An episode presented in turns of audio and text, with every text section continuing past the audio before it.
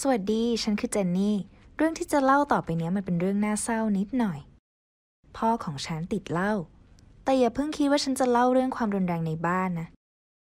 ฉันรักพ่อมาก เขาอาจเป็นคนที่นิสัยน่ารักที่สุดคนหนึ่งเท่าที่ฉันเคยพบ และบางทีนี่คงเป็นสาเหตุที่ทำให้เขาดื่ม ให้ฉันเล่าประสบการณ์ของฉันให้คุณฟังนะ ชีวิตของฉันปกติดีมากๆ จนกระทั่งฉันอายุได้ 12 ปี ฉันมีพ่อแม่ที่น่ารัก แม่ของฉันเป็นผู้หญิงที่กระตือรือร้น และพ่อก็เป็นผู้ชายที่สุภาพสงบนิ่ง ฉันเหมือนแม่มากกว่า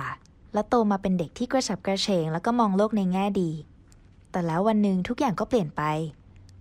แม่ฉันบอกว่าเธอเจอผู้ชายคนใหม่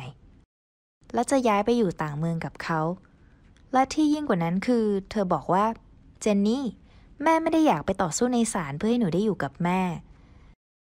แม่คิดว่าหนูอยู่กับพ่อจะดีกว่า หนูอยู่ที่นี่มาตลอดชีวิต และนี่ก็คงดีกว่าสำหรับทุกฝ่าย ฟังดูดีเนาะที่ได้ยินแม่บอกแบบเนี้ยว่าไหม ถ้าคุณคิดว่านี่เป็นปัญหาที่แย่ที่สุดของฉันแล้ว ฉันยังมีอย่างอื่นเล่าอีกนะ ฉันถูกแม่หักหลังแล้วก็โกรธมาก ถามจริง นี่คือวิธีที่ปฏิบัติกับลูกเหรอ แล้วทำไมเธอถึงเป็นคนตัดสินใจว่าอะไรคือสิ่งที่ดีสำหรับฉันล่ะแต่ยังไงก็ตาม ถ้าแม่ไม่ต้องการฉัน ฉันก็ต้องปรับตัว นี่คือที่มาที่ทำให้ฉันอยู่ด้วยกันกับพ่อ เขาเศร้ามาก พ่อผู้น่าสงสาร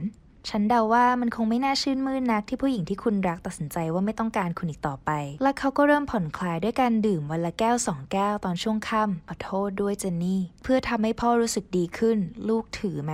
ฉันเป็นใครถึงจะได้ไปห้ามผู้ชายที่โตเต็มวัยแล้วจะมาดื่มอะไรนิดๆหน่อยๆทุกคืนล่ะ และนี่ก็คือความผิดพลาดของฉัน หนึ่งในข้อบกพร่องที่หาได้ยากของพ่อก็คือการขาดความมุ่งมั่น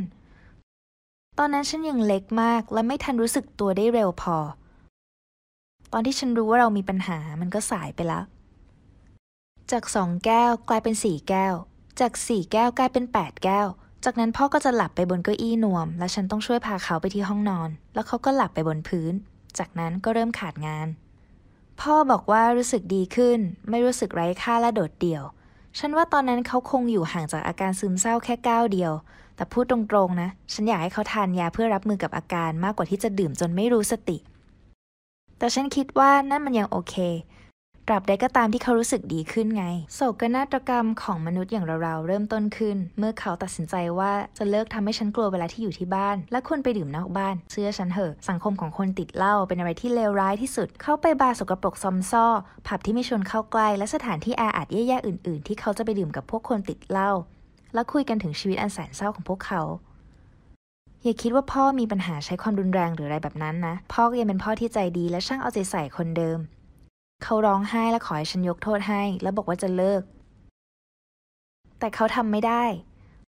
ปัญหาคือเขาเริ่มใช้เวลาอยู่ที่นั่นตลอดทั้งคืนและคลานกลับบ้านแทนที่จะเดิน บางครั้งกลับมาพร้อมรอยฟกช้ำ บางครั้งลืมว่าต้องกลับบ้าน ในกรณีนั้นฉันต้องนั่งแท็กซี่ไปตามผับต่างๆ ด้วยตัวเองเพื่อมองหาพ่อ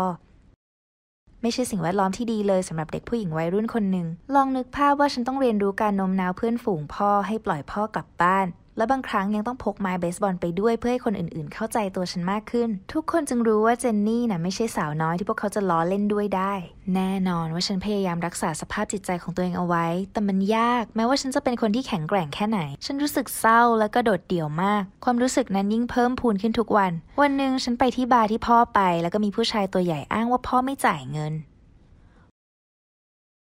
พ่อแทบไม่มีสติแล้ว ฉันก็ไม่มีเงิน ดังนั้นจึงบอกว่าพ่อจะมาจ่ายวันหลัง แต่ฉันไม่สามารถโน้มน้าวเขาได้ ฉันจำไม่ได้แน่ชัดว่าหาทางออกจากที่นั่นมาได้ยังไง แต่ฉันพาพ่อกลับบ้านในสภาพสิ้นหวัง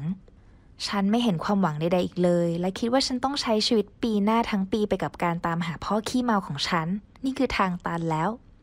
วันถัดมาฉันอยากบอกพ่อว่า ฉันจะทิ้งเขาไว้แล้วก็ไปหาแม่หรือไปที่อื่นเพราะฉันรับไม่ไหวอีกแล้ว ฉันร้องไห้ และพ่อก็มองฉันอย่างตื่นตกใจสุดขีด ฉันไม่แน่ใจว่าเขาเคยเห็นฉันร้องไห้หรือเปล่า นี่เองที่จะเป็นจุดเปลี่ยน พ่อรู้แล้วว่าจะทำแบบนี้ต่อไปไม่ได้อีก เป็นครั้งแรกที่ฉันเห็นพ่อมีความมุ่งมั่น ในวันเดียวกันนั้น เขาไปศูนย์บำบัดคนติดสุรา วันต่อมาเป็นวันเกิดอายุครบ 15 ปีของฉัน และฉันก็ตัดสินใจอยู่กับพ่อต่ออีกสักนิด และดูว่าเขาจะอยู่แบบไม่ดื่มได้หรือไม่ กลายเป็นว่าชีวิตสวยงามมากแม้จะไม่มีเหล้าเขาพูดซ้ำๆทุกวัน พูดขอโทษตลอดเวลาสำหรับช่วงเวลา 3 ปีแห่งนรกนั่น แต่ฉันไม่ได้โกรธเคืองอะไร ฉันยังได้อะไรบางอย่างที่มีประโยชน์มากในช่วงเวลาที่น่ากลัวนั้น ตอนนี้ฉันเป็นนักมวยปล้ำและยังมีพรสวรรค์เลยทีเดียว พวกเขาบอกว่าฉันมีลักษณะของคนที่เป็นนักรบ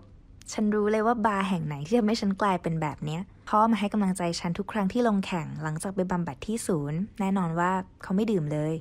และฉันรู้ว่าแม้สถานการณ์จะแย่ยิ่งกว่าที่คุณคาดคิดไว้ แต่ความหวังก็ยังมีอยู่เสมอ